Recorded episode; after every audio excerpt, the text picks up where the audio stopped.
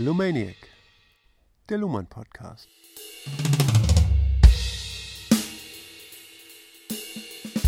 Ja, willkommen bei Lumaniac. Mein Name ist Ulrike Sumpfleth. Und hallo, hier ist Joachim Feldkamp aus Hamburg. Wir machen heute mal äh, ein bisschen mit offener Tür, versuchen es mal. Es sind draußen 35 Grad oder Es so. ist ein, ein Traumwetter. Ja, es herrscht eine Affenhitze, ist mir vorhin durch den Kopf gegangen. Das Wort, was, wo kommt das eigentlich her? Kolonialgeschichte? Kolonialgeschichte, Ja. ja. Und dann habe ich gedacht, kann das sein, dass wir bald von einer äh, fischigen Hitze hier in Hamburg sprechen oder so? Also ich rieche nichts jedenfalls. Ich weiß nicht, ich rieche manchmal schon etwas. Und ich bin mir auch noch nicht sicher, ob wir vielleicht nicht doch die Balkontür zumachen müssen. Die Machen wir später, wenn störende Geräusche von draußen eindringen, zum Beispiel von unseren Nachbarn aus dem Garten. von den Bunga-Bunga-Partys in dem Swimmingpool. Dann müssen wir, also obszöne Geräusche müssten wir dann leider rausschneiden. Genau. Und wenn dann wichtige Äußerungen gleichzeitig laufen, dann haben wir ein Problem. Dann haben wir ein Problem. Mal gucken, was wir machen. Ja. Also auf jeden Fall, es sind, glaube ich, 35 Grad und am 20. September ist Klimaschutzdemo. Oh ja. Und wenn da das so weitergeht, könnte das sein, dass da die Fische mit hinschwimmen. so kommt mir das im Moment gerade vor. Und wir lesen Niklas Luhmann, Das Recht der Gesellschaft, ein herrliches Taschenbuch, Kaufbefehl, aus, dem, äh, aus der Surkamp-Reihe Wissenschaft und äh, sind äh, bei der rechtstheoretischen Ausgangslage am Anfang. Wo sind wir? Seit Auf Seite 26, und da beginnt in dem ersten Kapitel der Abschnitt 3. Genau, das war diesmal wunderbar, dass wir nicht mittendrin aus Zeitgründen eine Pause machen mussten, sondern einen ganz neuen Abschnitt vor uns haben, der sich, ich bin total begeistert. Ich habe mir, äh, als ich ihn durchgelesen habe, nochmal ähm, das Wort zum Schluss hingeschrieben, Challenge. Luhmann beschreibt die Challenge, Challenge den, den Kampf, die Herausforderung, mit der man es zu tun hat, wenn man eine Rechtstheorie, Ja. eine Theorie des Rechts Ja, schreiben möchte. richtig. Also genau. ganz toller Abschnitt, finde ich. Also was, was äh, als kleiner Vorausblick, worauf dieses Kapitel hinausläuft, ist irgendwie, dass Luhmann zeigt, warum es angemessen ist, das ähm, Recht als ein autopoetisches System zu beschreiben. Insofern ein relativ wichtiger Abschnitt, ne? als kleiner Vorausblick, damit man weiß, wo die Reise hingeht. So. Und Spoiler. ja, stimmt, hast du, hast du gut Ja. zusammengefasst. Stimmt. Er macht ja keine Überschriften, er sch schreibt einfach drei. Los geht's. Na, und dann muss man, was in dem Kapitel drin steht, muss man selber rausfinden. Ne? Das Naja, ist, wir stecken noch in der Geschichte. Ne? Die Ja. vorherigen Abschnitte waren auch ein Ritt durch die Geschichte des Ja. Rechts und seiner Entwicklung. richtig. Und wir sind noch nicht fertig mit der Geschichte. Hier geht es Mhm. noch mal weiter. Und man glaubt es nicht, wie spannend das ist, äh, sich wirklich diese äh, geschichtliche Entwicklung. Nochmal so, so komprimiert, geballt anzugucken. Also Ja. ich war Ja. nochmal äh, total fasziniert und begeistert. Äh, und es wird einem auch vieles klar, finde ich. Auch Ja. Was heutige Begrifflichkeiten betrifft. Er ge- geht da auch ganz systemtheoretisch ran. Er nimmt bestimmte Unterscheidungen und ähm, projiziert diese, diese auf die Geschichte und sagt, irgendwie äh, mit diesen Begriffen ist äh, historisch gearbeitet worden. Das kann man ja an den Schriften belegen, dass das stimmt. Und äh, zeigt, wie sich von da aus irgendwie die, ähm, das Recht entwickelt hat. Ne? Oder verheddert hat. Oder ne? verheddert hat, Ja, wie viele verschiedene Theorien entstanden sind, Genau. die dann aber gar nicht denselben Gegenstand beschreiben und so. Ja. Ne? Also großartig. Ich Ja. finde es, äh, also ähm, es ist eine unglaubliche Erkenntnis, immer wieder, wenn man darüber nachdenkt, wo die Dinge herkommen, über die man heute so selbstverständlich redet. Ne? Mhm. Das kann ja nicht jeder Jurist sein oder so, aber alle haben eine vage Vorstellung davon, was Recht und Unrecht ist oder was Werte oder Normen sind oder von der Begriff Geltung und so. Ich meine, wir spoilern jetzt hier sozusagen, aber ähm, also eine Sache könnte ich auch schon mal kurz darauf hinweisen, der Begriff oben und unten wird, da kommen wir gleich zu, taucht Mhm. da drin auch auf und der ist auch in der letzten Zeit ganz aktuell gewesen. Politisch, ja. Politisch da, aktuell, da, genau. Da ist er religiös. Aber ähm, hier wird er erklärt, wo, wo, diese, wo diese, diese oben und unten Begrifflichkeit überhaupt herkommt. Also Ja. total faszinierend. Okay. Soll ich mal den Anfang machen? Ersten kleinen Abschnitt? Genau, also die Tür ist noch offen und ähm, sobald der Hund bellt oder Wir reden schön laut, dann versteht man uns auch. Okay. Aus allgemeinen erkenntnistheoretischen Gründen gehen wir davon aus, dass jede Beobachtung und Beschreibung eine Unterscheidung zugrunde legen muss. Um etwas bezeichnen, intendieren oder thematisieren zu können, muss man, muss man es erst einmal unterscheiden können. unterscheiden sie etwas von allem anderen, bezeichnet sie Objekte. Die Beobachtung und Beschreibung, das ist dieses Sie. Ja. Ich habe auch gesucht, was meint er immer mit Sie? Ne? Er meint mit Sie die Beobachtung und Beschreibung. Ja, Entschuldigung. also jetzt haben wir den Satz leider äh, verloren, aber das ist trotzdem ein guter Einwand gewesen. Also ich lese einfach nochmal von vorne. Aus allgemeinen erkenntnistheoretischen Gründen gehen wir davon aus, dass jede Beobachtung und Beschreibung eine Unterscheidung zugrunde legen muss. Um etwas bezeichnen zu können, muss sie es erst einmal unterscheiden können. Unterscheidet sie etwas von allem anderen, bezeichnet sie Objekte. Unterscheidet sie dagegen etwas von bestimmten und nicht von anderen Gegenbegriffen, bezeichnet sie Begriffe. Zur Begriffsbildung gelangt man also nur, wenn man Unterscheidungen unterscheiden kann. Ein theoretisches Verständnis des Rechts setzt Begriff, Begriffsbildung in mindestens diesem, hier nur ganz anspruchslos skizzierten Sinne voraus. Jo. Ich will was sagen. Du musst scheinbar raus, okay. Also ich, Ich wollte ja, erstmal tief Luft holen und dann auch was sagen. Genau, und das nutze ich natürlich aus, dass du Luft holen musst. Ich habe vorhin auf dem Sofa gelegen und ähm, ich finde es etwas sperrig tatsächlich formuliert. Also ich musste das auch so zweimal mindestens lesen. Und äh, worüber ich gestolpert bin, ist dieses, äh, was ist denn jetzt der Unterschied zwischen, also man, in einem Fall werden Objekte bezeichnet und in dem anderen Fall werden Begriffe bezeichnet. Jetzt hast du schön das Wort Unterschied vermieden in dem Satz eben. Ne? Das ist ganz wichtig. Unterschied. und unterschieden. Den Unterschied unterscheiden können.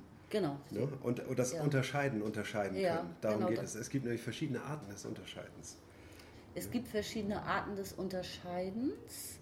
Es geht ja auch nicht nur um Unterscheiden, sondern immer um beides. Beobachten und beschreiben. Sozusagen unterscheiden und bezeichnen fände ich eigentlich Ja. angenehmer Ja. dafür, so ja als Begrifflichkeit. Ja.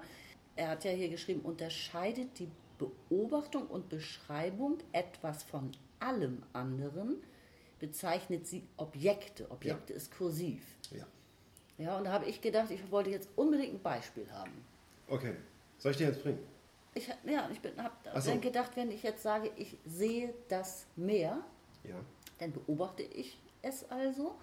Ich unterscheide es meinetwegen von dem Himmel, ja, und bezeichne es. Ich bezeichne ein Objekt, habe ich mir zusammengereimt. Darf ich es erst zu Ende ausführen? Ja.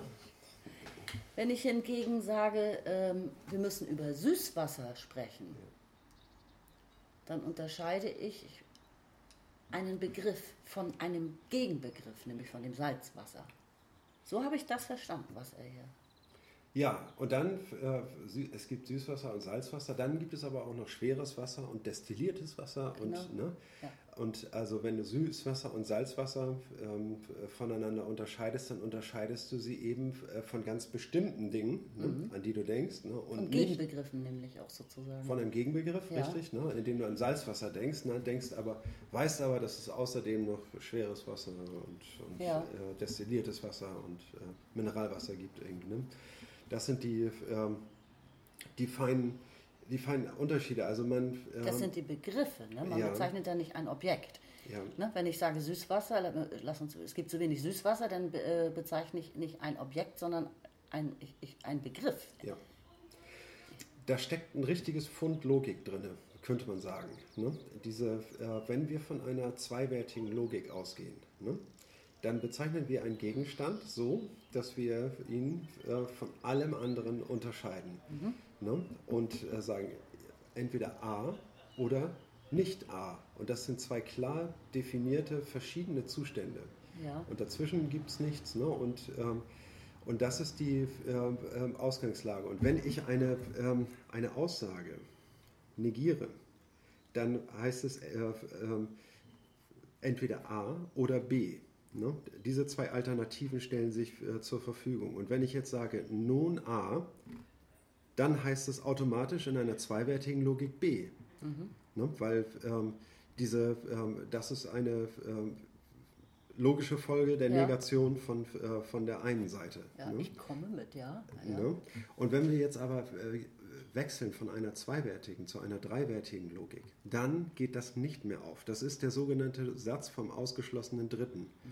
Und der genau, das finden wir hier. Wir finden ähm, de, äh, einmal den Satz ähm, in einer zweiwertigen Logik und dann in einer dreiwertigen Logik. Eine Unterscheidung, die weiß, dass es noch weitere Unterscheidungen gibt, ne, die sie aber jetzt nicht bemüht ne, und mhm. ähm, sich dann auf eine, äh, auf eine reine Differenz, sage ich mal, einlässt, ne, die anderes einschließt andere Möglichkeiten einschließt. Und ja. da genau kommen wir mit einer dreiwertigen Logik hin. Und mit einer zweiwertigen können wir nur diesen Zustand negieren ne? und sagen irgendwie, ne? Mhm.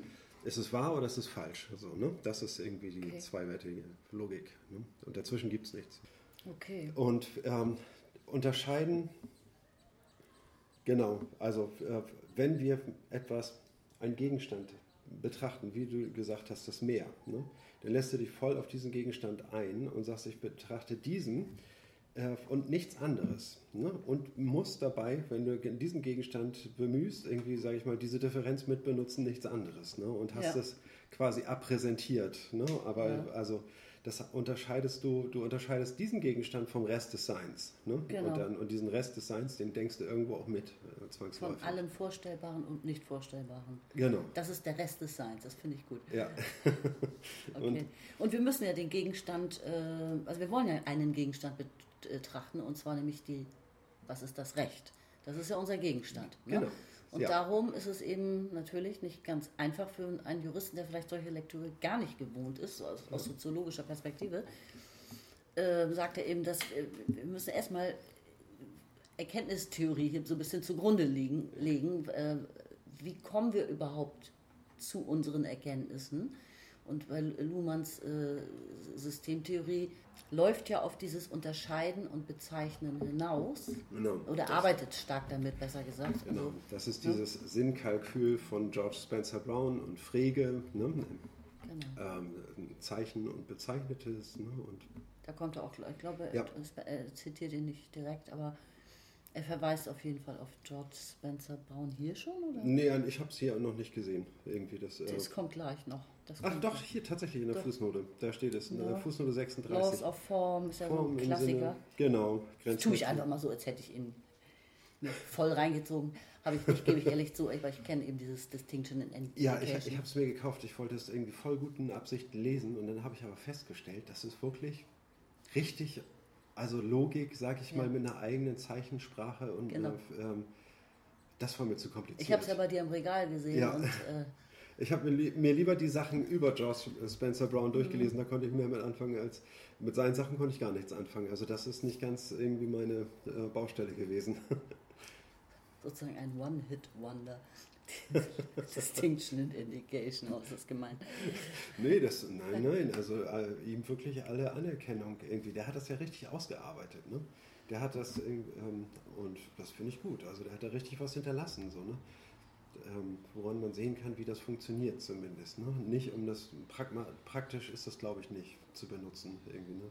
wüsste ich nicht wie. Für die Frage, wie wir erkennen können, fand ich das sensationell, dieses Distinction and Indication, also die, die ja. Grenzziehung sozusagen, die Unterscheidung eines Gegenstandes von allem Vorstellbaren sozusagen und nicht Vorstellbaren, ja. also von dem Rest des Seins, wie du gesagt hast. Genau. Das finde ich großartig, weil man daran verstehen kann, welche Bedeutung ein einzelnes Wort hat, was, was man damit eigentlich anrichtet, mit dieser Auswahl. Ne? Genau, ne? Ja. und man, man benutzt diese Worte ganz selbstverständlich mit. Ne?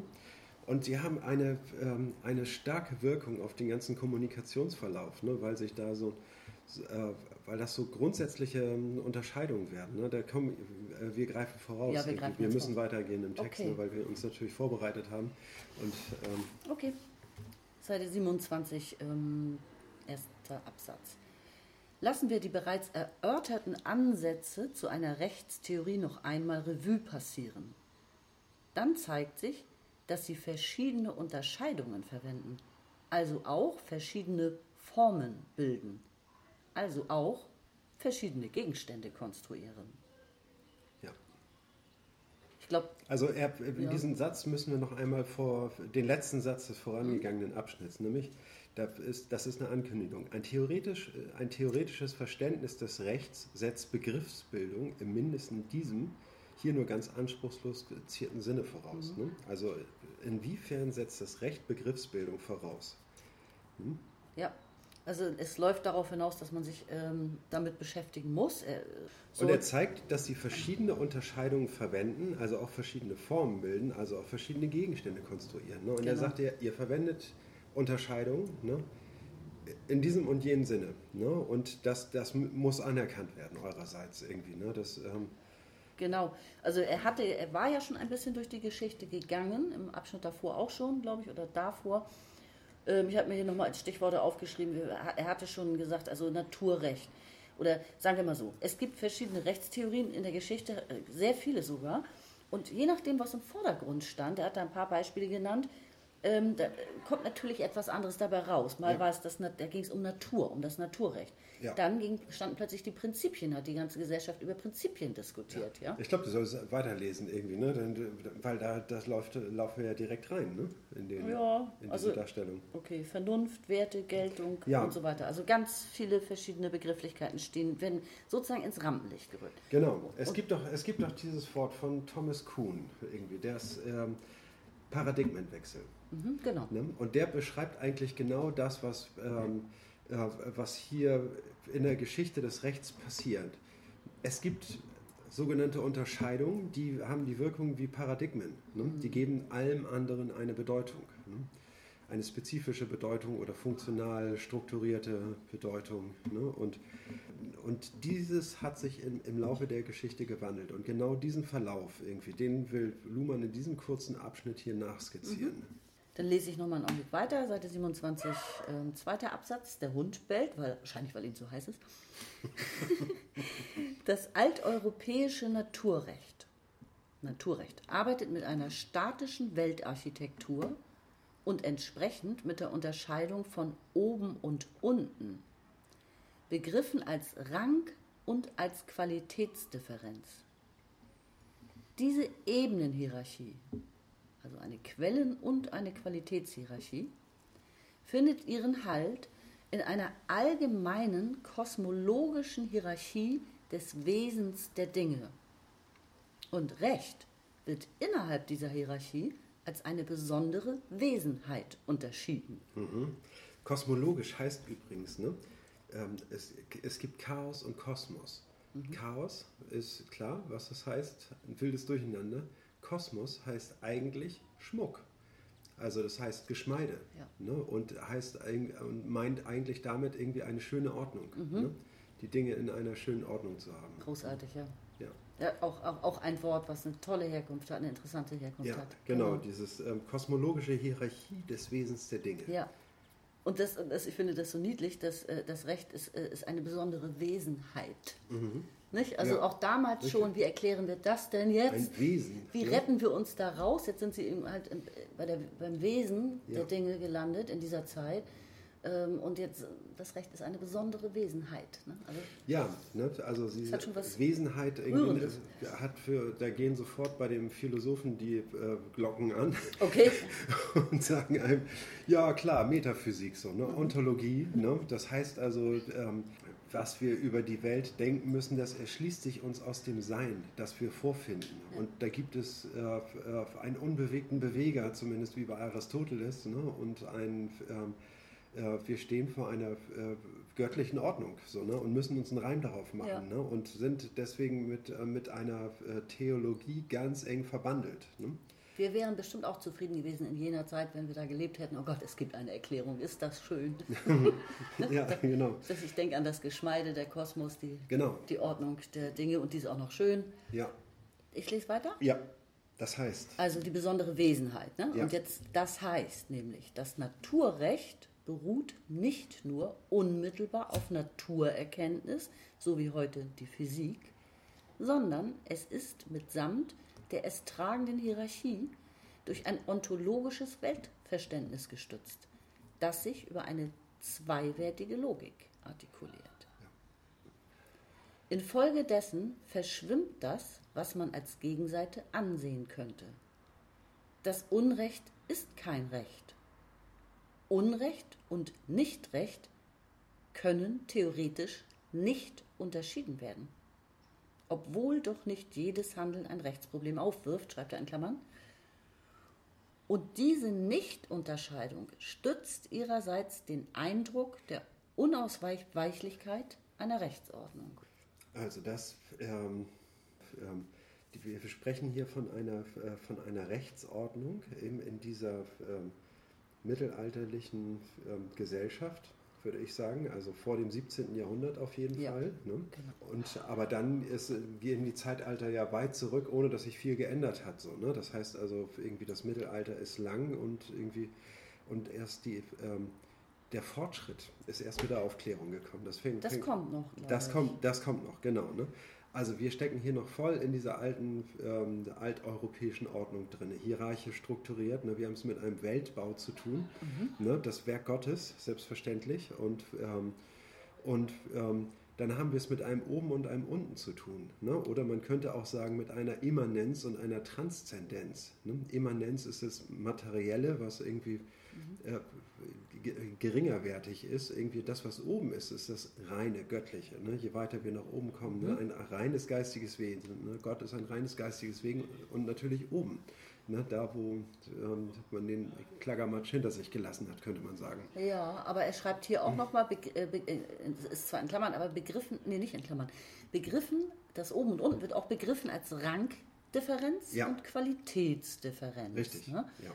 Und ich wollte jetzt noch mal ein Wort zu dem oben und unten sagen, ja. weil ähm, die, dieser Aus, diese Ausdrucksweise, die da oben, ja. Ja, da sind mal eine Zeit lang ganze Kampagnen zu dem Thema gelaufen. Die sind ja. noch gar nicht lange her, ja, also ja. 2018 so. Ne? Durchaus geläufig. Ja. Unten ist ein Hashtag auf Twitter gewesen, ja? also ein Schlagwort, äh, ein, ein Keyword. Äh, und man muss sich mal überlegen, jedes Mal, wenn man den Begriff verwendet, wir sind hier irgendwie unten, wir sind mit etwas nicht zufrieden, mhm. bestätigt man dieses Weltbild, ja. dass es etwas da oben gibt, was eine höhere richtig. Qualität hat. Ja, ja, richtig. Ja, und der, also wenn man das aus der Geschichte mal ableitet, sogar vielleicht infolgedessen ein höherer Rang zusteht. Mhm. Und ähm, also man, man bestätigt sozusagen ungewollt, verfestigt man ja.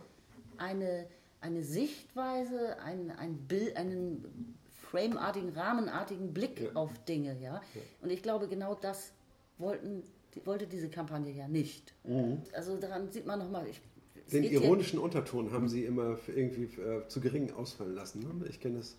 Genau, der ist also diese Selbstreflexion, die hat da sehr spät erst eingesetzt. Ja. Ich glaube auch, ich weiß es überhaupt nicht, ob sich das so rumgesprochen hat, aber Elisabeth Wehling äh, als Framing-Forscherin ja. Äh, hat, hatte sich das auch mal vorgeknöpft. Mhm. Ich finde es faszinierend, wenn man sieht, das kommt aus dem alteuropäischen Naturrecht, sozusagen, äh, nicht ja. Naturrecht, aus der alteuropäischen Weltvorstellung. Richtig. Ja? ja? Und wird heute noch verwendet und es sollte so nicht weiterverwendet werden. Genau.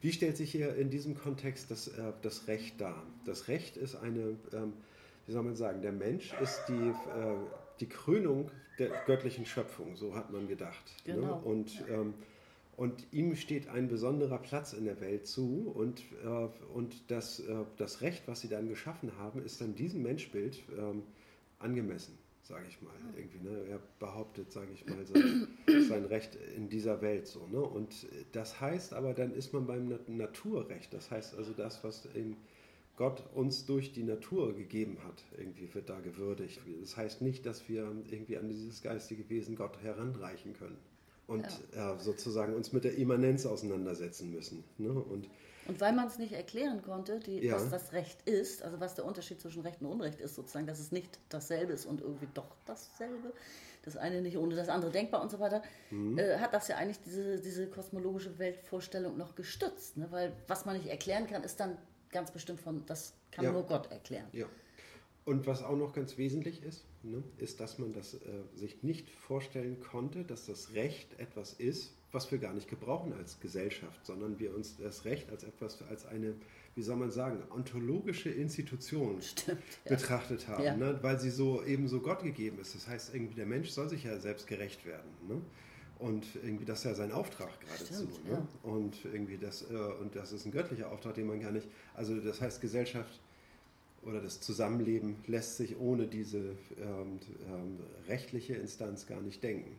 Jetzt kenne ich mich mit Religionen so gar nicht aus, aber so Buddhismus und so, ich weiß nämlich nicht, inwieweit da sozusagen Rechtsprechung auch eine Rolle spielt. Ich nehme aber mal an, dass es fast in jeder Religion eine enorme Rolle spielt. Buddhismus stellt jetzt echt eine große Ausnahme dar, okay. weil es ist jetzt auch keine äh, Gottreligion, ja, ne, genau. ne, sondern eine Erfahrungsreligion, eine sogenannte. Ja. Ne, und ist eine, äh, geht ganz andere Denkwege, sehr interessanter auch, aber das mhm. passt nicht so richtig zu diesem Thema ja. ne, weil wir natürlich jetzt vom alten Europa ausgehen und dem Christentum, was sich dort überall verbreitet hat. Ja, aber ich, also ich habe, das passt doch zum Thema, weil äh, die Religionen sind ja auch alt und äh, ich glaube eben, gerade beim Buddhismus eben nicht, aber ansonsten glaube ich, äh, arbeiten alle Religionen stark mit Recht, ja, mit Regeln und Gesetzen sozusagen, mit, ja. äh, mit, mit, mit der Definition von Recht und Unrecht sozusagen. Also Gott ja. gewollt, nicht Gott gewollt. Ja.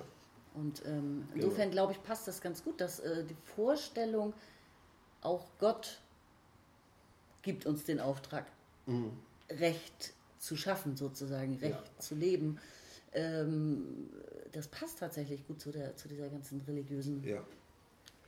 An Sache. der Stelle haben die Buddhisten übrigens, also es, wie, äh, haben sie den Begriff Karma. Ja, genau. Ne? das ist sozusagen ihre, äh, der Glaube an eine universelle Gerechtigkeit, die durch das Karma ausgedrückt werden kann. Irgendwie, ne? Aber äh, will ich nicht einsteigen, aber das zeigt, das ist auch spirituell sozusagen, ja. ne? weil sozusagen eine auch eine kosmologische Komponente natürlich darin enthalten ist, aber eine, die ohne Schöpfer auskommt. Ne? Okay, Seite 27, letzter Absatz, willst du weitermachen? Ähm, jawohl. Das Vernunftrecht des 17. und 18. Jahrhunderts lässt sich bereits stärker auf eine Nutzenperspektive, Wohlfahrtsperspektive ein, die die Relevanz von Schichtung relativiert. Die bestimmende Unterscheidung ist hier bereits nützlich, nutzlos, schädlich. Und das Freiheitspostulat gilt unter der Voraussetzung, dass es einen großen Bereich menschlichen Handelns gebe, in dem der Einzelne seinen eigenen Nutzen fördern könne, aber niemandem sonst schade. Die heutige ökonomische Analyse des Rechts kann als Fortsetzung dieses Konzepts unter Berücksichtigung der bisher aufgetretenen Bedenken verstanden werden. Das Generalisierungspostulat der Transzendentalphilosophie führt diese Annahme auf ein Prinzip zurück. Das kommt hier mal in so einem Nebensatz.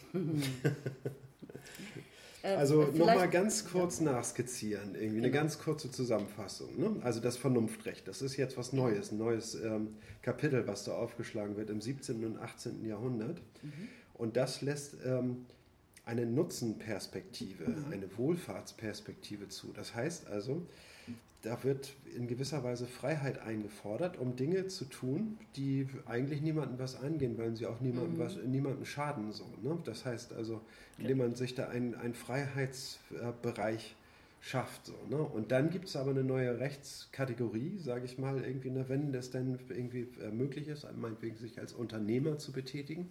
Ne? Und irgendwie, was einem ja nicht gesetzlich verordnet ist, irgendwie, sondern sagt, das will ich tun ne, und dann losrennt irgendwie, ne, dann ist das irgendwie, ja, dann nimmt man diese Freiheit in Anspruch. Ne, und dann ähm, kommen aber Interessenkonflikten auf. Das heißt also, der will das nun machen und ähm, das ist seine persönliche Freiheit, wird ihm zugestanden, aber nun gerät er in Konflikt mit jemandem und will einfordern, irgendwie, dass man ihn machen lässt, irgendwie, ne, weil ähm, seine Interessen vorantreiben will. Ne? Mhm. Und das davor, dafür gab es vorher noch keine Rechtsprechung.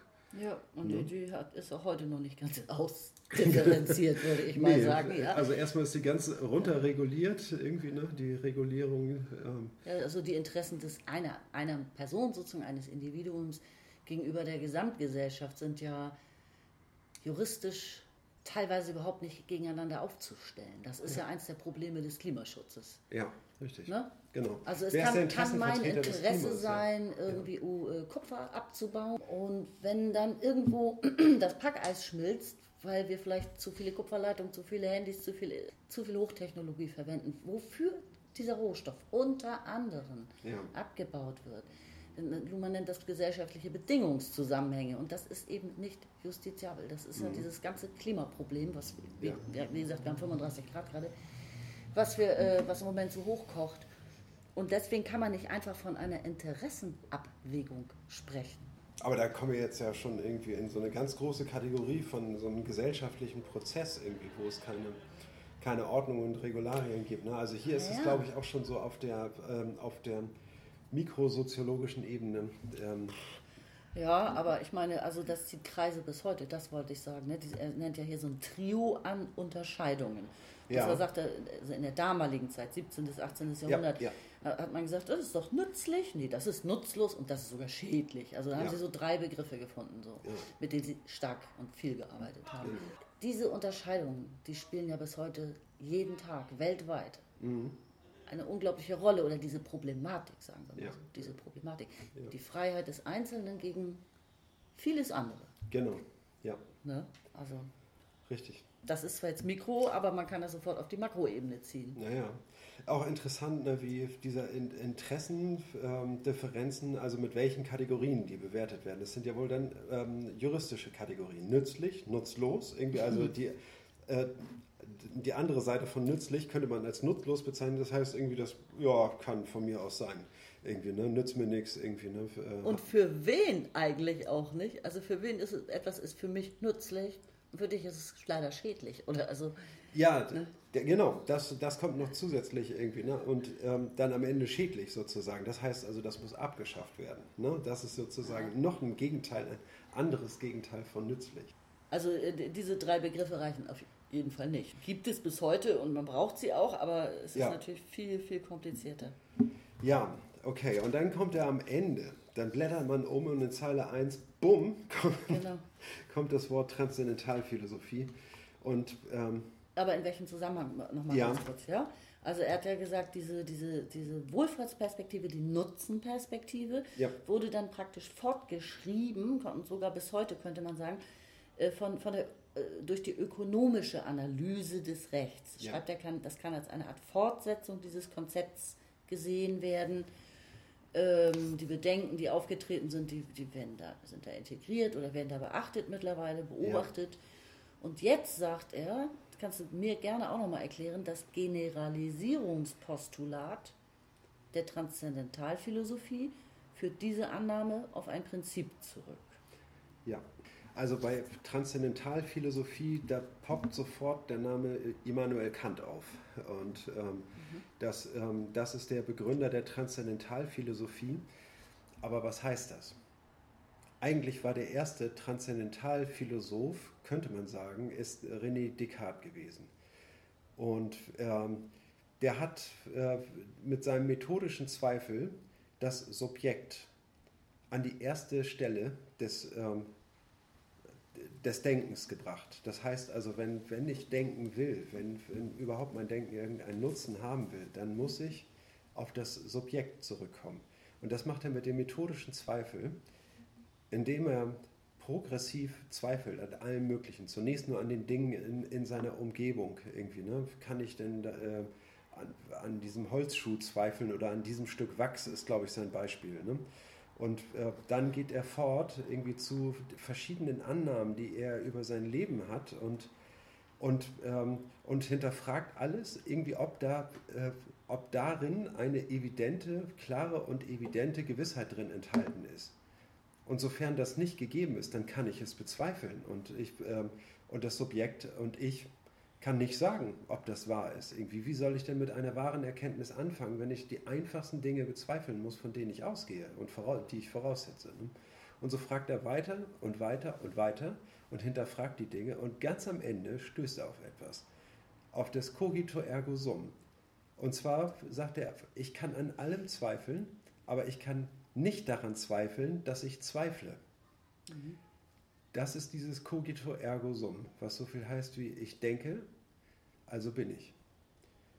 Und ähm, damit beginnt, sage ich mal, dieses Kapitel der Transzendentalphilosophie. Und, ähm, und ich glaube, man kann das ganz gut vergleichen. Also, und dann hat Descartes darauf eine, ähm, eine Philosophie gegründet. Ne? Aber ähm, die ist äh, nicht, eigentlich nicht weiter bekannt und gehört eigentlich auch nicht unbedingt, äh, äh, sage ich mal, in die Philosophiegeschichte hinein. Viel wichtiger.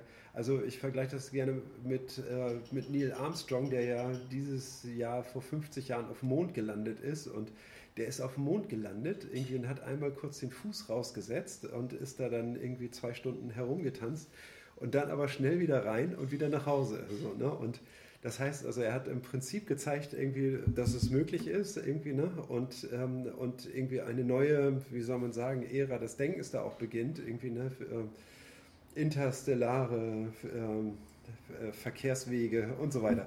Äh, aber ähm, das hat er gezeigt, dass das möglich ist, ne? aber er hat es nicht ausgearbeitet. Und diese Ausarbeitung, die ist dann durch, durch Kant erfolgt. Und Kant hat diese Trans, also der traditionell alte Begriff ist ja Transzendenz und Immanenz. Ne? Und davon hat Descartes leider Gottes nicht ganz Abstand genommen. Er hat nicht, ich weiß nicht, ob er Gott bezweifelt hat. Er hat dann, er hat Gott bezweifelt, aber hat dann später versucht, durch einen Gottesbeweis es wieder gut zu machen. Oh ne? Und hat diesen, diesen Glauben, diesen religiösen Glauben und somit auch die Unterscheidung Transzendenz und Immanenz über die Runden gerettet, irgendwie. Ne? Genau das gleiche hat Darwin übrigens auch gemacht. Also er hat sich seinen Hals gerettet wahrscheinlich eher. Ne? Er hat sich sein, ja genau, das war damals, das sieht man an Galileo, ne? der ist irgendwie, ne? der hat auch seinen Hals gerettet. Genau, irgendwie ja. Giordano Bruno ist verbrannt worden, so, ne? Und man sieht sozusagen, dass da, wie soll man sagen, die Folgen abgemildert wurden. Ne? Aber mhm. es war auch eben tatsächlich so, dass die Leute tatsächlich diesen Glauben in sich gehabt haben und ihn auch auch Darwin hat dasselbe getan. Mhm. Ne? Der hat dasselbe getan, er hat ganz viel sich darum bemüht, mit seiner Lehre nicht den äh, christlichen Glauben anzugreifen. Mhm. Ne? Und, und so auch Descartes. Aber äh, Kant hat damit radikal, sage ich mal, hier geht es ja ums Denken. So, ne? Und es geht ja nicht darum, Blasphemie zu betreiben, sondern irgendwie eine. Und hat uns Gott das Denken gegeben, ja, ne, dann benutzen wir es irgendwie. Ne? Aber wir müssen dann ja auch Gott denken und das können wir eben nicht irgendwie. Ne? Und das ist keine Blasphemie, wenn man das so sagt. Mhm. Ne? Das, äh, aber äh, das ist dann irgendwie in der Erkenntnistheorie ein radikaler Bruch mit, äh, mit der Unterscheidung Transzendenz und Immanenz. Und an die Stelle der Transzendenz tritt das Transzendentalsubjekt. Ne? Und dieses, das Subjekt, das transzendental ist irgendwie. Ne? Und dann, äh, das ist im Subjekt eigentlich schon mitgedacht, so als wenn man sagt, der weiße Schimmel.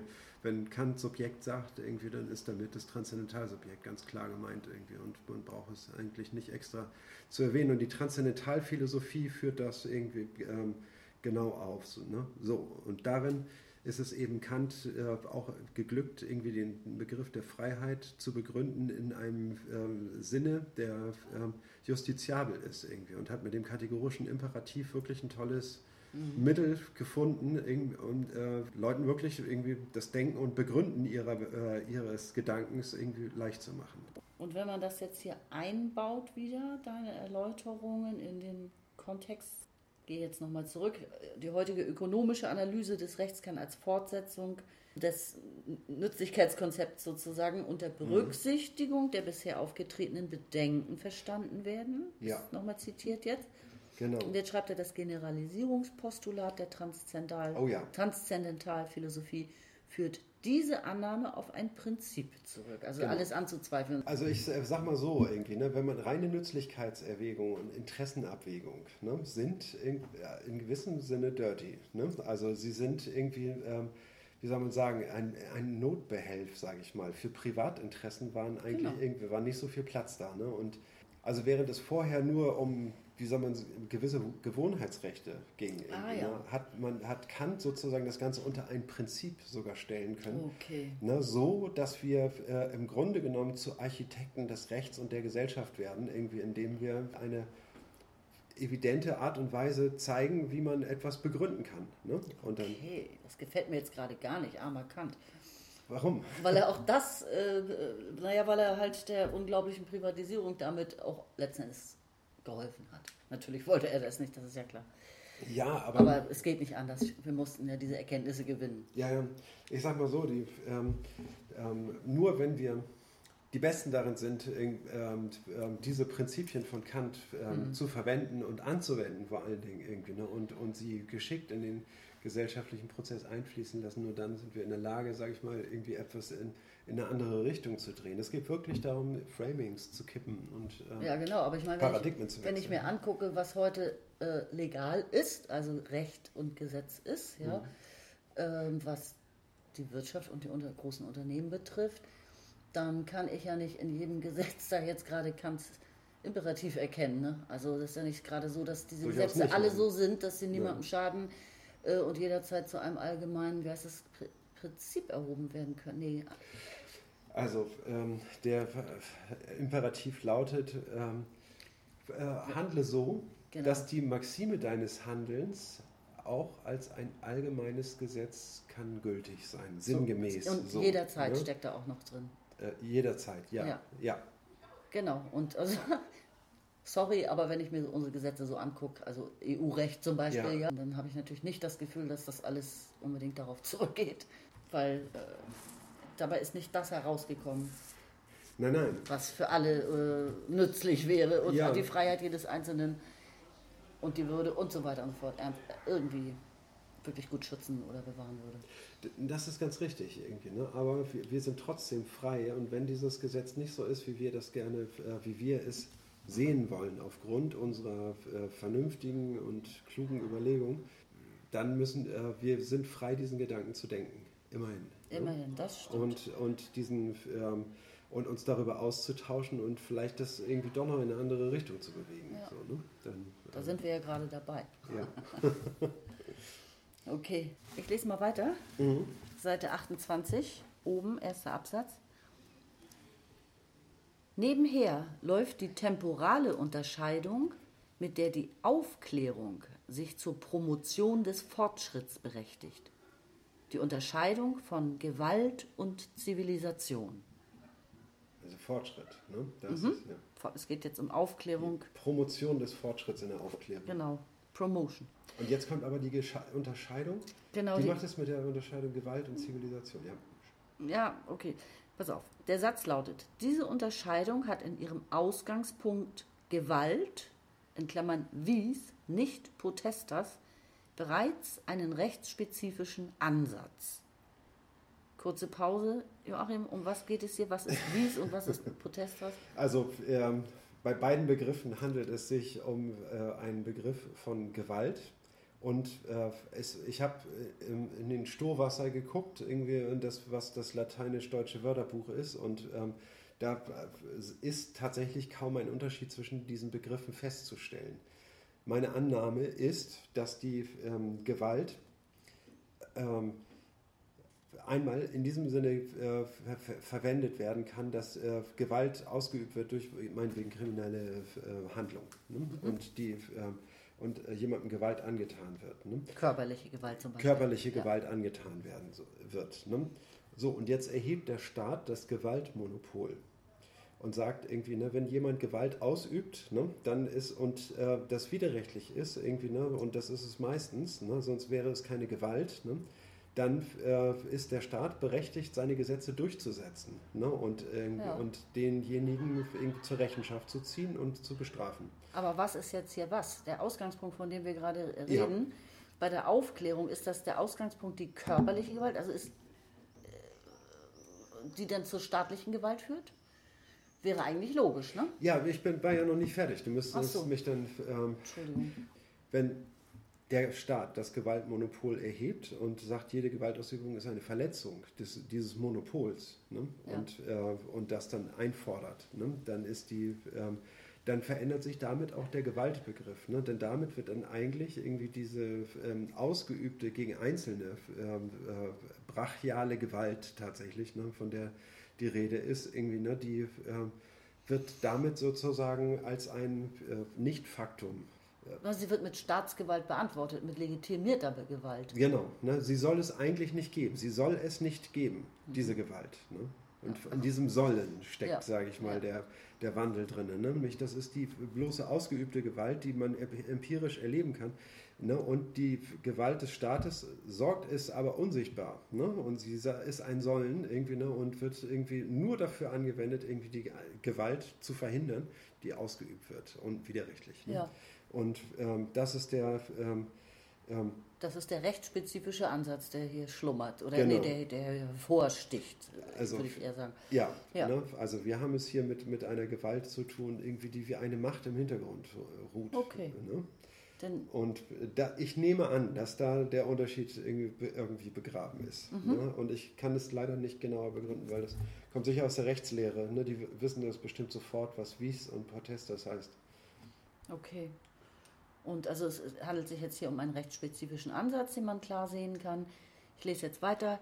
Entsprechend wird seit Thomasius Naturrecht nur noch als erzwingbares Recht verstanden und über die Außen-Innen-Unterscheidung gegen Moral abgegrenzt.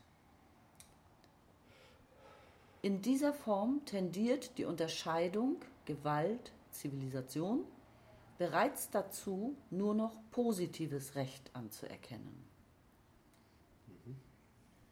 Aber der im 18. Jahrhundert neu geschaffene Begriff der Zivilisation bezieht noch die gesamte gesellschaftliche Entwicklung, in Klammern auch Erziehung, auch die Vorteile der Arbeitsteilung, ein und macht damit die Rechtstheorie abhängig von der Voraussetzung eines zivilisatorischen Fortschritts.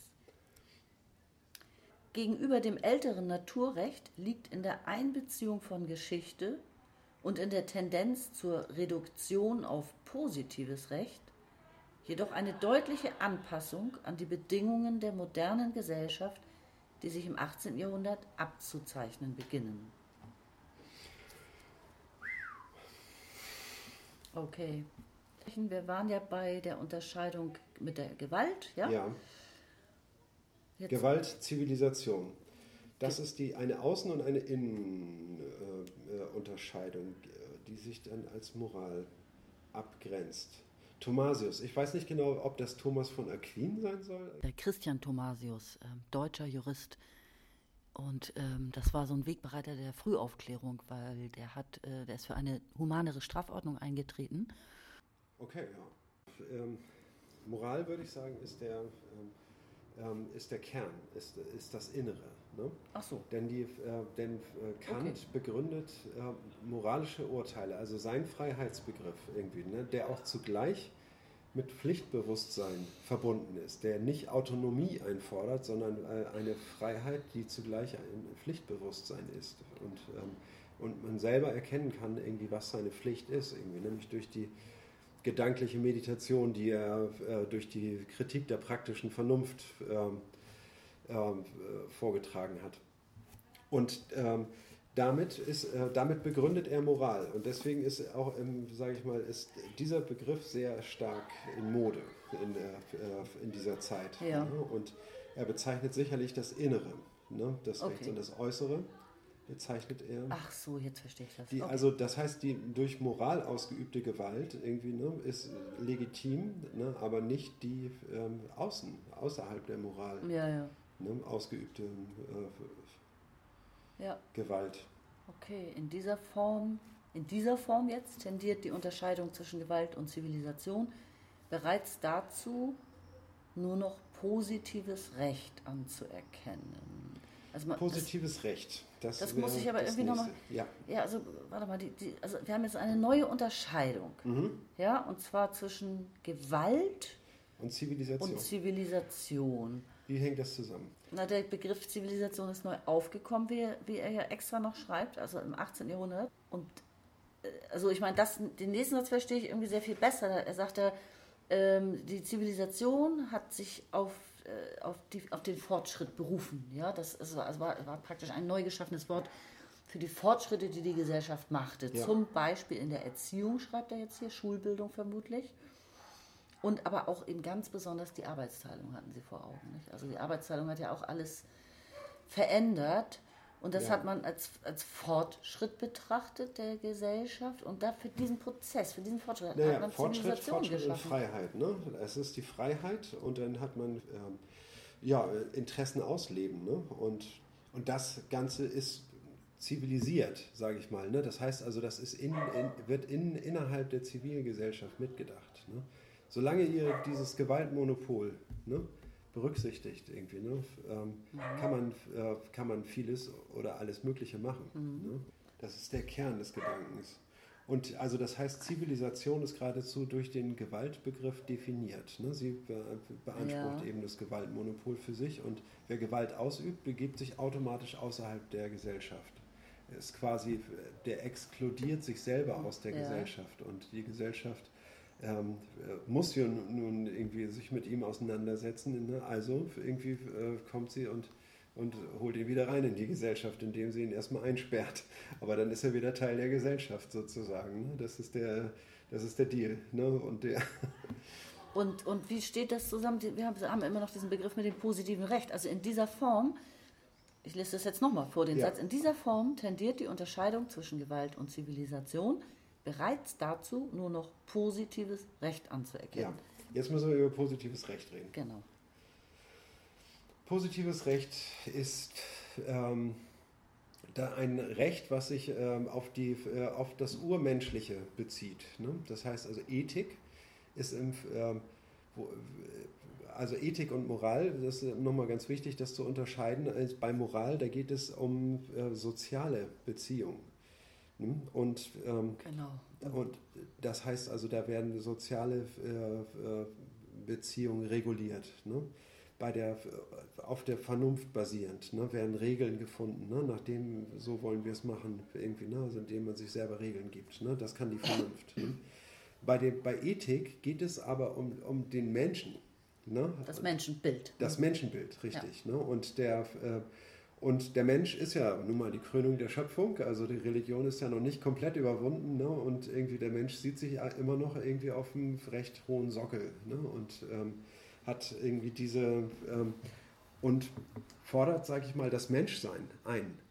Ne? Und dadurch ist die, ähm, ist die Ethik äh, begründet, was dem Menschen gerecht wird und was nicht und was selbstgefällig ist irgendwie. Ne? Und dann gibt es irgendwie ähm, also viel Diskussion um die Ethik, irgendwie, ne? was, was dem Menschen denn gerecht wird. Ne? Also ist positives Recht ein Begriff, der sich auf ethische Prinzipien stützt. Ganz genau. Ja? Ganz genau. Ja. Ja, also so Kannst einfach. es nochmal sagen, lauter. Positives okay. Recht ist eine Rechtsprechung, die sich auf Ethik, auf das Menschbild in der Ethik äh, bezieht. Genau. Okay. Jetzt geht es also Fortschritt und Zivilisation. Also was ich hier finde, ist eine irrsinnige, ist eine Verkettung. Ich muss wirklich an Güterwaggons denken, die aneinander gekettet werden. Ja. ja. Also wenn man den Begriff ähm, Zivilisation an Fortschritt bindet, weil der Fortschritt ja mit der wachsenden Arbeitsteilung zum Beispiel verbunden weil ist. Weil die Zivilisation dem Fortschritt ermöglicht, indem man den Menschen die Freiheit lässt. Jedenfalls, man verkettet diese Sachen. Sie werden verkettet, sie werden miteinander mhm. gedacht. Ja? Und äh, was, was dabei dann rauskommen kann, sozusagen, nämlich es kam dabei raus, dass die Aufklärung, wenn ich das richtig verstanden habe, zur Promotion des Fortschritts ja. geneigt hat. Ja.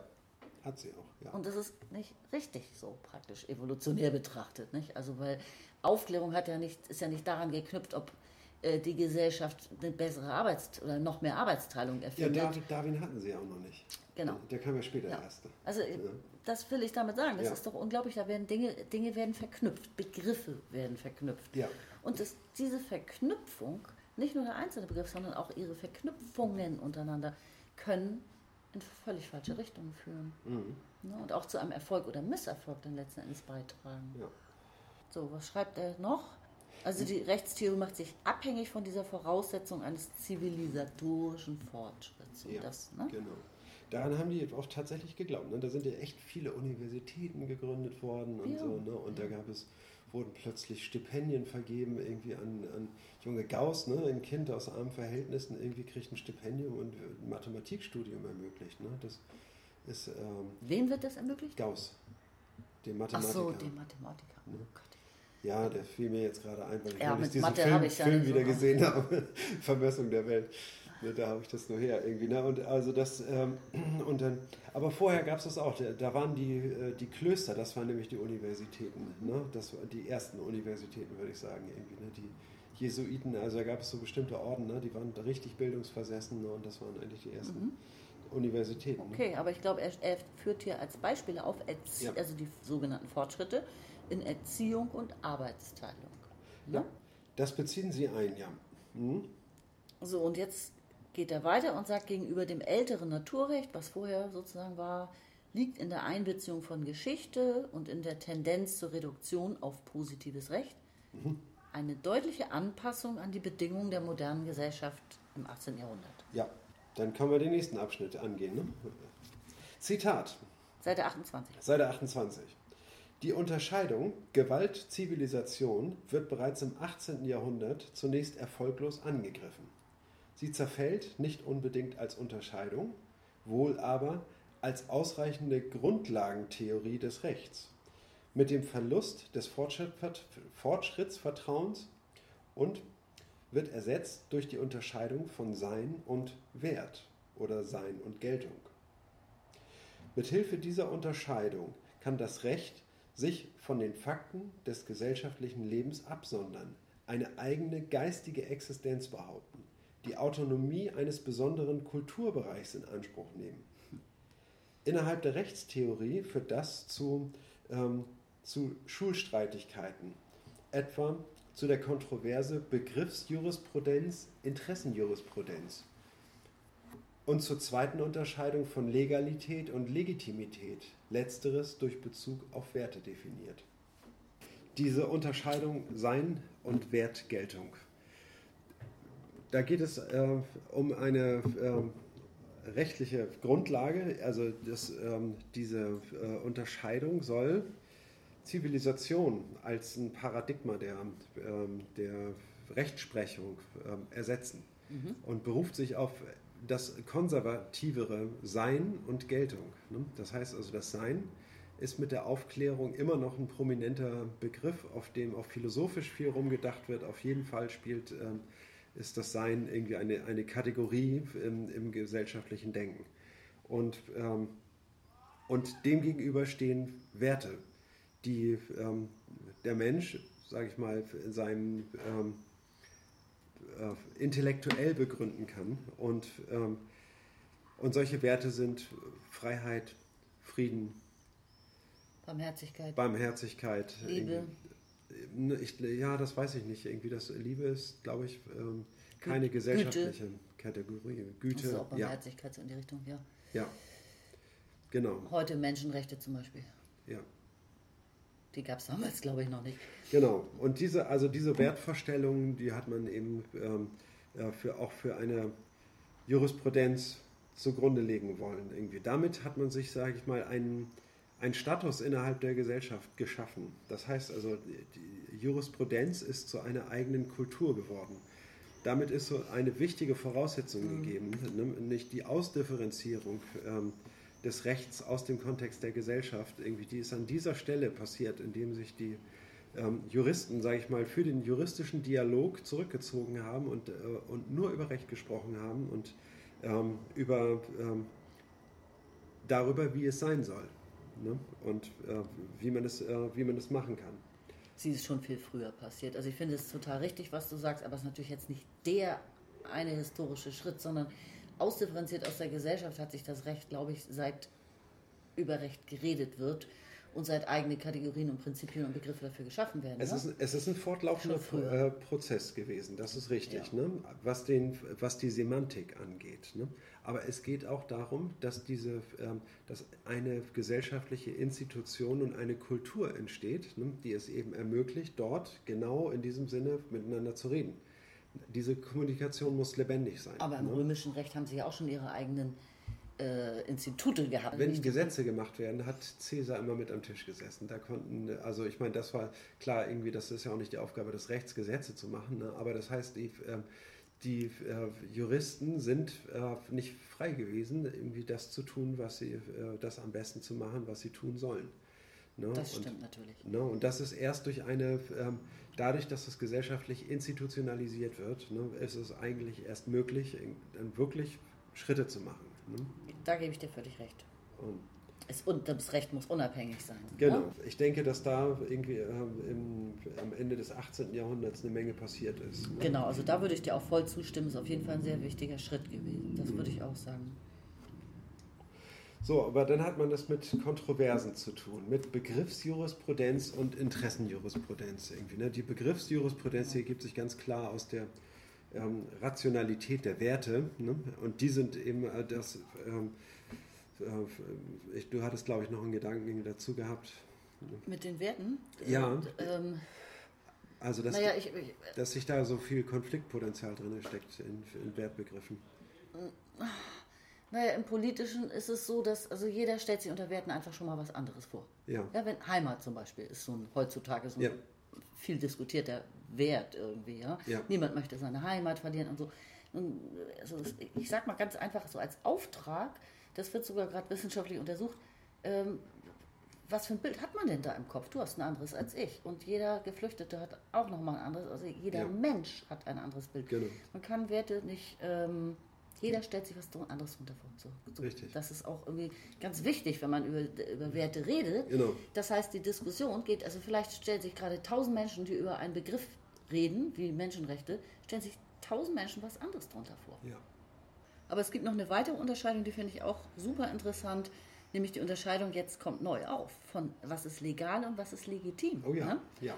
Und ähm, diese neue Unterscheidung bezieht sich nämlich auf diese Werte. Ne? Was heißt äh, legal und was heißt legitim? Äh, Legal ist- heißt das nicht genau das Gleiche? Nee, natürlich ich nicht. Mal provokativ. Legal ist, was das Gesetz erlaubt, also durch das Staatsmonopol, aus, Ja. würden wir heute sagen, ja, äh, definiert ähm, in der Rechtsprechung.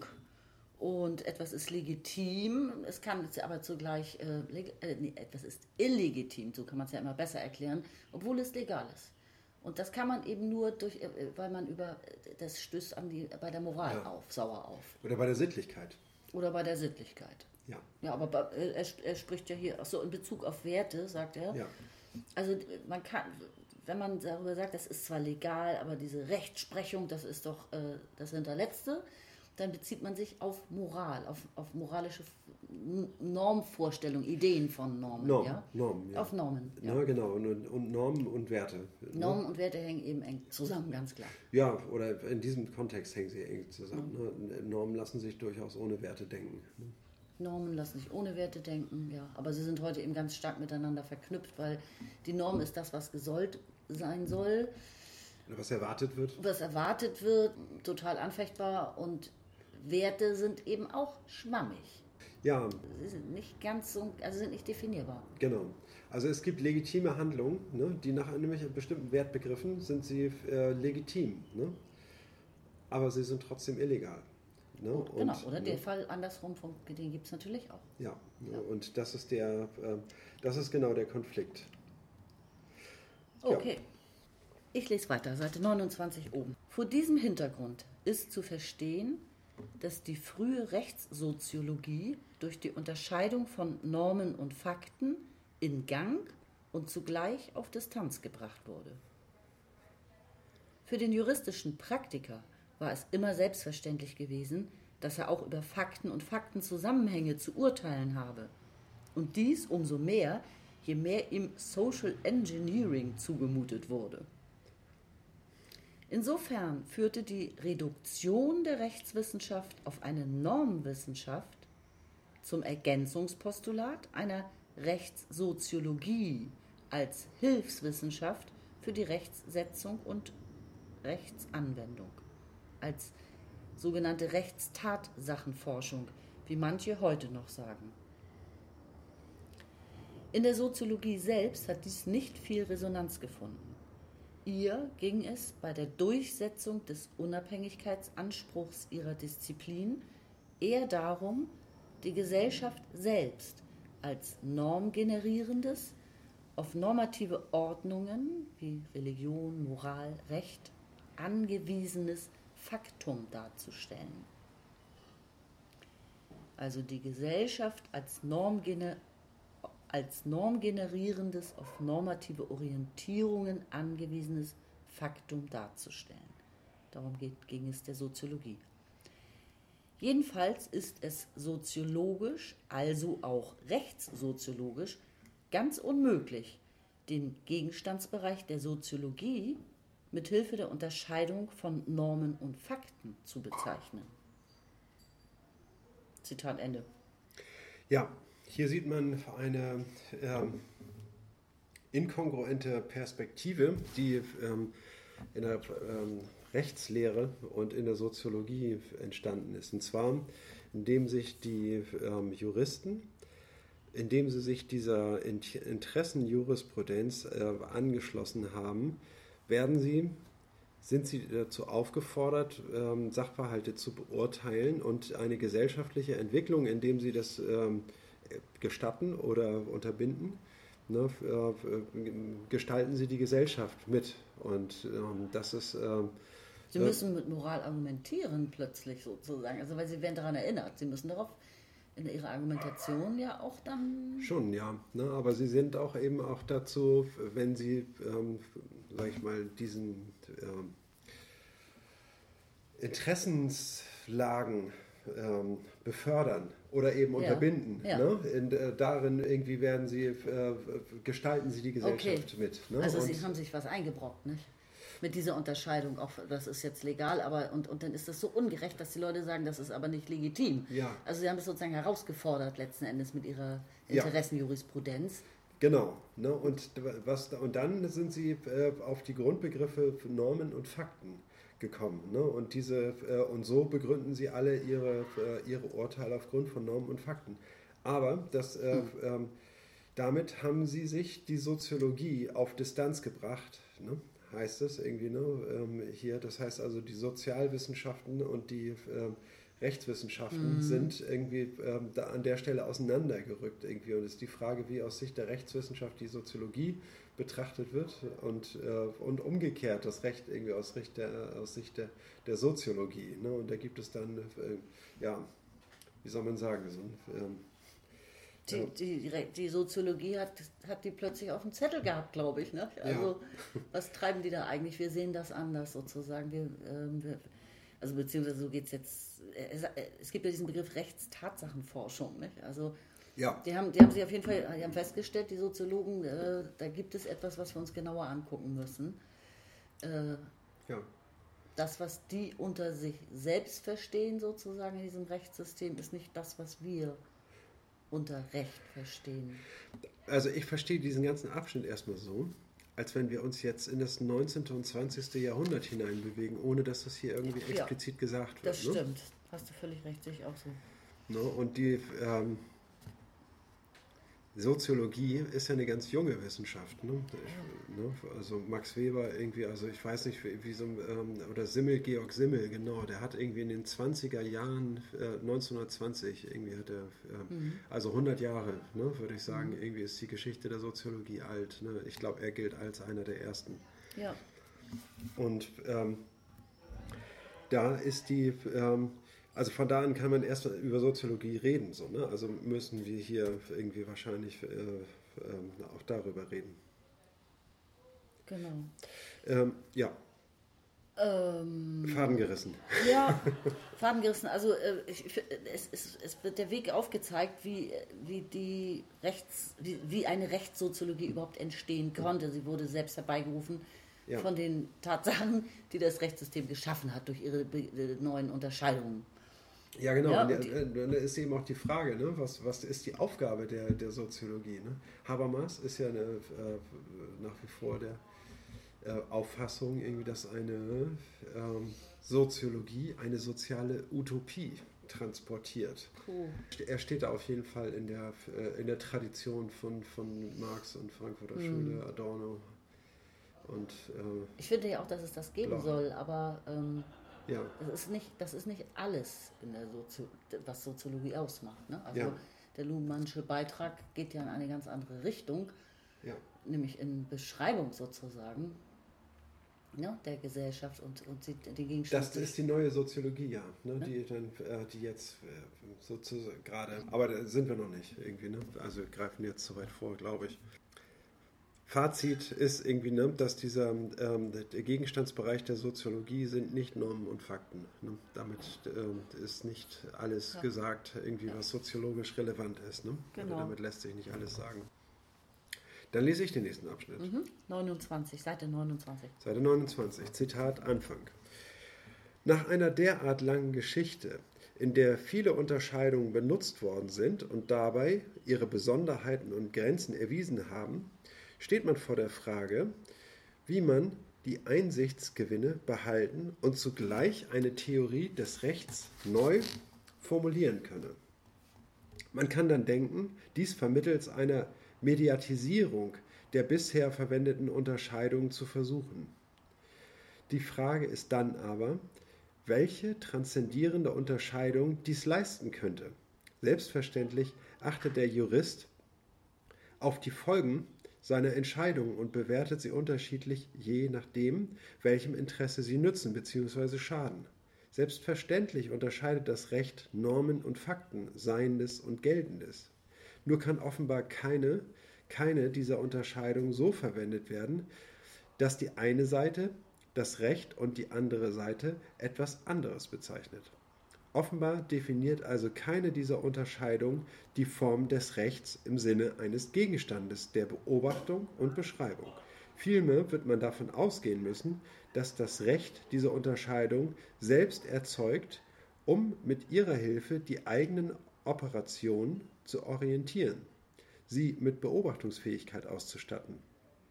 Was die Tradition uns gibt, sind nicht recht konstituierende Unterscheidungen, sondern Unterscheidungen, die im Rechtsbetrieb sehr, äh, selbst produziert und mit jeweils begrenztem Ertrag verwendet werden.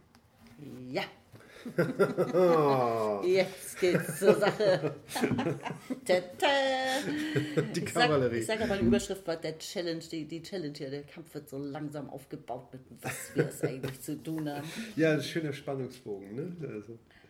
Ist großartig. Also die Form, ich habe es mir, äh, glaube mhm. ich, ich unterstreiche mir viel zu viel, aber das habe ich mir, glaube ich, so ungefähr drei Linien passen unter das Wort. Die Form des Rechts. Keine dieser ganzen benutzten Unterscheidungen in den ja. Jahrhunderten, mit denen wir uns jetzt so ausführlich befasst haben, ja. kann die Form des Rechts im Sinne eines Gegenstandes der Beobachtung und Beschreibung definieren. Ne? Also das, Sie sind keine. Da, da wollen wir. Da Sie, Sie haben hin. keine konstitutive Wirkung für das, was das Recht ist, genau. sondern das Recht benutzt diese Begriffe, ohne dabei in irgendeiner Weise zu reflektieren, was, was das Recht eigentlich ist ja. oder was sie selbst sind. Irgendwie, ne? Und also ohne Selbstreflexion. Ne? Wie soll man sagen, irgendwie wie ein Apparat, den man benutzt ja. irgendwie. Und dem Apparat ist es egal, wozu er benutzt wird irgendwie. Und ich benutze den Apparat äh, zu irgendwas, aber dadurch kann ich mich nicht selber denken, ne, durch diesen Apparat. Genau, und es ist auch Selbstreflexion, könnte man jetzt ja denken, ist auch wenn man sich selbst kritisiert, das Recht hat sich da auch selbst kritisiert, aber das ist eben nicht dasselbe. Es ist nicht dasselbe, ob man sich selbst definieren kann oder ob man Handlungen, die jetzt im Rechtssystem ja. Vorgenommen werden, auch mal, auch mal, selbstkritisch betrachtet, ja? ja? und dann sagt, da haben wir vielleicht nicht richtig entschieden oder so, das müssen wir ändern. So. Das sind halt nochmal zwei ganz, ganz verschiedene Dinge. Ja. Also Luhmann sagt ja nicht, genau. die waren nicht in der Lage, selbstkritisch sich mal anzugucken oder so. Das, ja. Die haben bestimmt oft die Köpfe zusammengesteckt. Genau. In diesen Jahrtausenden kann man fast sagen, so, ja, das ist es nicht. Es geht um diese wirkliche Selbstreflexion, die, wie, mit, wie definieren wir uns selbst, also das Recht. Genau, also wir sind, äh, wir brauchen Begriffe, mit denen wir uns selber beobachten können. Ne? Und das können wir mit Normen und Fakten nicht irgendwie, ne? weil, ja. ne, wir, äh, weil wir selber sind weder ein Norm noch ein Fakt irgendwie, ne? sind da irgendwie nicht unterzubringen. Und wenn die Elemente, aus denen meine, mein Denken besteht, ne? wenn die ähm, grundsätzlich Gegenstände dieser Art äh, äh, nicht äh, zulassen, sind sie auch nicht geeignet für eine Selbstbeschreibung. Mhm. Sie haben den Charakter von dirigistischen Prinzipien, nennt man das in der Philosophie. Ne? Das heißt also, sie haben eine Orientierungsfunktion. Ja, ne? Genau.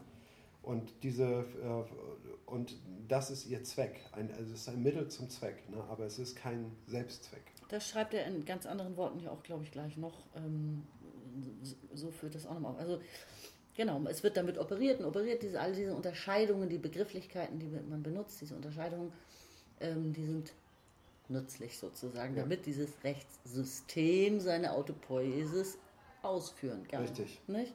Ja. Aber diese Unterscheidungen sind im Rechtssystem selbst produziert. Ja. Er arbeitet mit Hilfe seiner eigenen, von ihm selbst geschaffenen Unterscheidungen. Genau.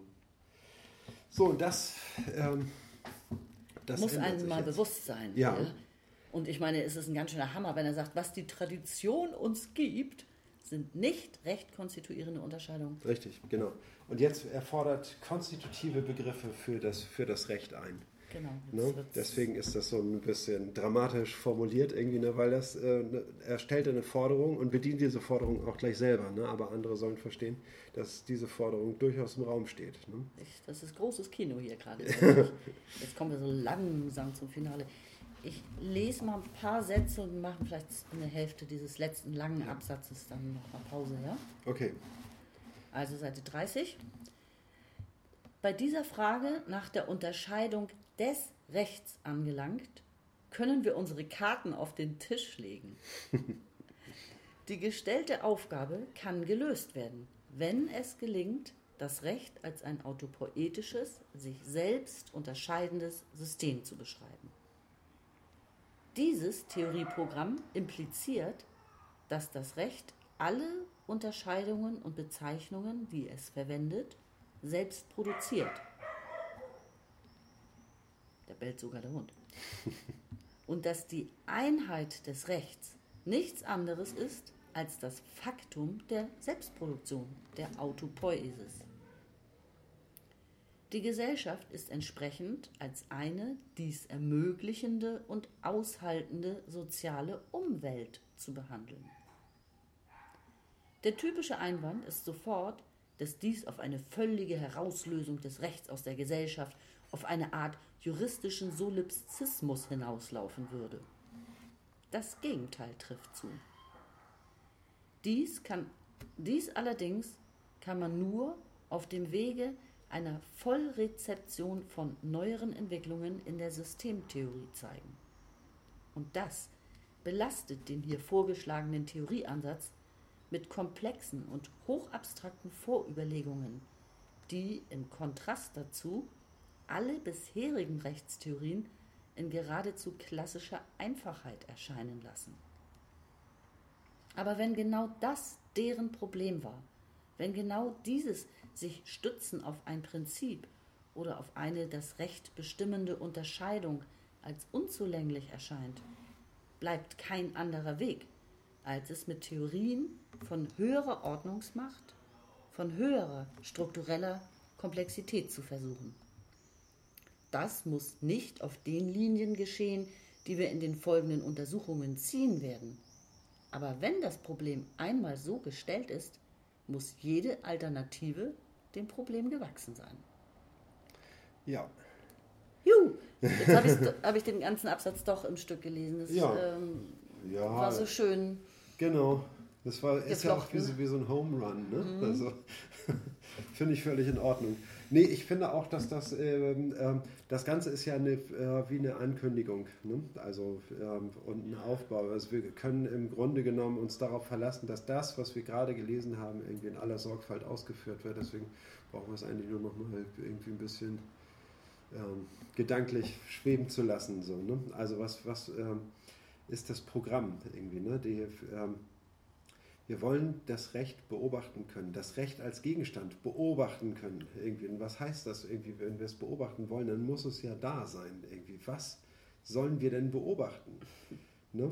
Die, ähm, ja, sollen wir uns gegenseitig beobachten, wie wir sprechen? Sollen wir die Lippenbewegungen beobachten? Sollen wir beobachten, wie, Wort wir, wie oft wir das Wort ähm, Zivilisation verwenden? Oder äh, äh, erstmal geht es darum, irgendwie äh, etwas zu beobachtendes äh, zu lokalisieren. Und da geht es darum, äh, zu zeigen, wie das System des Rechts seine Autopoiesis betreibt. Mhm.